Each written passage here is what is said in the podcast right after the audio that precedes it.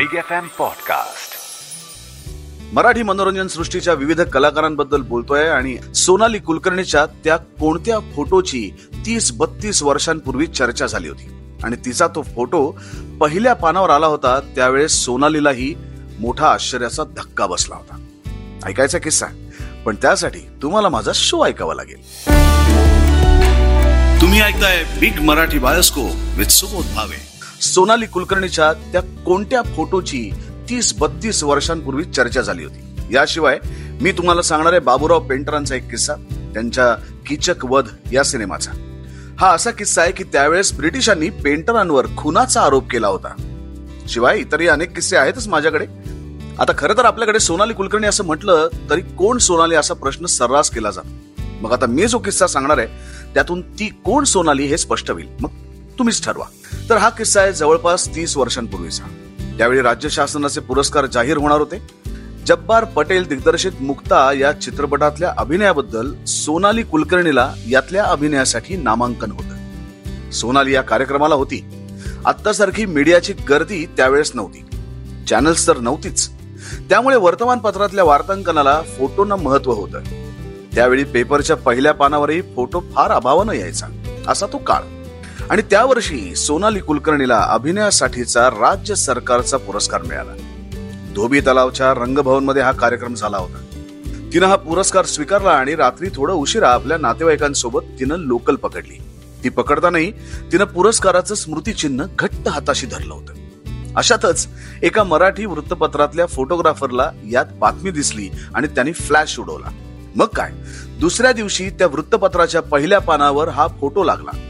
एरवी कुणाच्या ध्यानीमनीही नसताना असा फोटो पेपरात येणं म्हणजे त्यावेळी सोनालीलाही तो मोठा चकित करणारा असा धक्का बसला होता.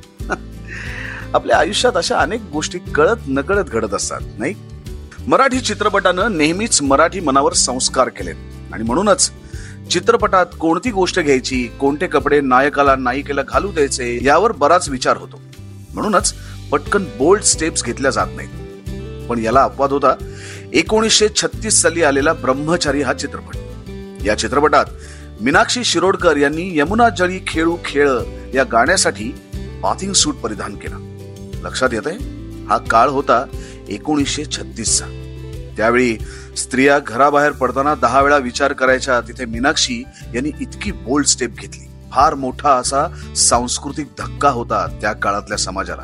त्यानंतर मात्र इतकी बोल्ड स्टेप लगेच कोणी घेतली नाही. त्यानंतर दोन हजार दहा मध्ये अभिनेत्री स्मिता गोनकरनं हिपी फुरे चित्रपटासाठी बिकिनी परिधान केली.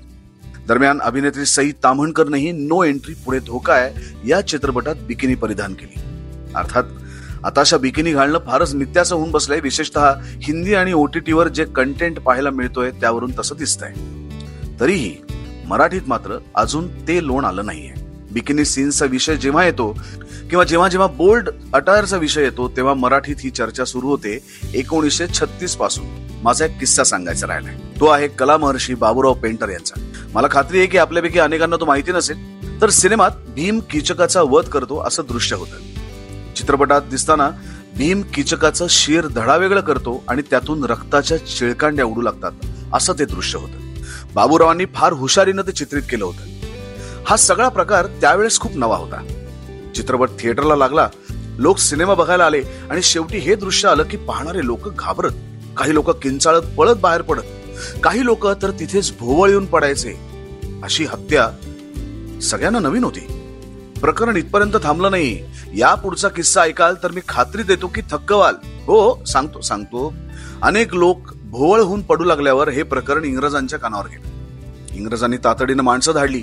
त्यांनी सिनेमा पाहिला आणि त्यानंतर बाबूरावांवर थेट मनुष्यवधाचा गुन्हा का दाखल करू नये अशा आशयाची नोटीस त्यांना पाठवली. प्रकरण टापलं अखेर बाबूरावांनी भीमाला आणि किचकाला म्हणजे या दोन्ही व्यक्तिरेखा साकारणाऱ्या कलाकारांना घेऊन पोलीस स्टेशन गाठलं आणि त्यानंतर लोकांच्या जीवात जीव आला. पण त्यानंतर सेन्सॉर बोर्ड बसवण्यात आलं सिनेमावर ते आजता गायब. आता जे प्रमाण देणारं सीबीएफसी म्हणजे central board for film certification आहे ते तेव्हापासून. किती मोठी माणसं होऊन गेली आपल्याकडे. काळा पुढचं पाहणारी या सगळ्या मंडळींनी आपली धून थोडी बदलून बघितली म्हणूनच इतिहास घडला. ऐकत राहा Big Marathi bioscope with Subodh Bhave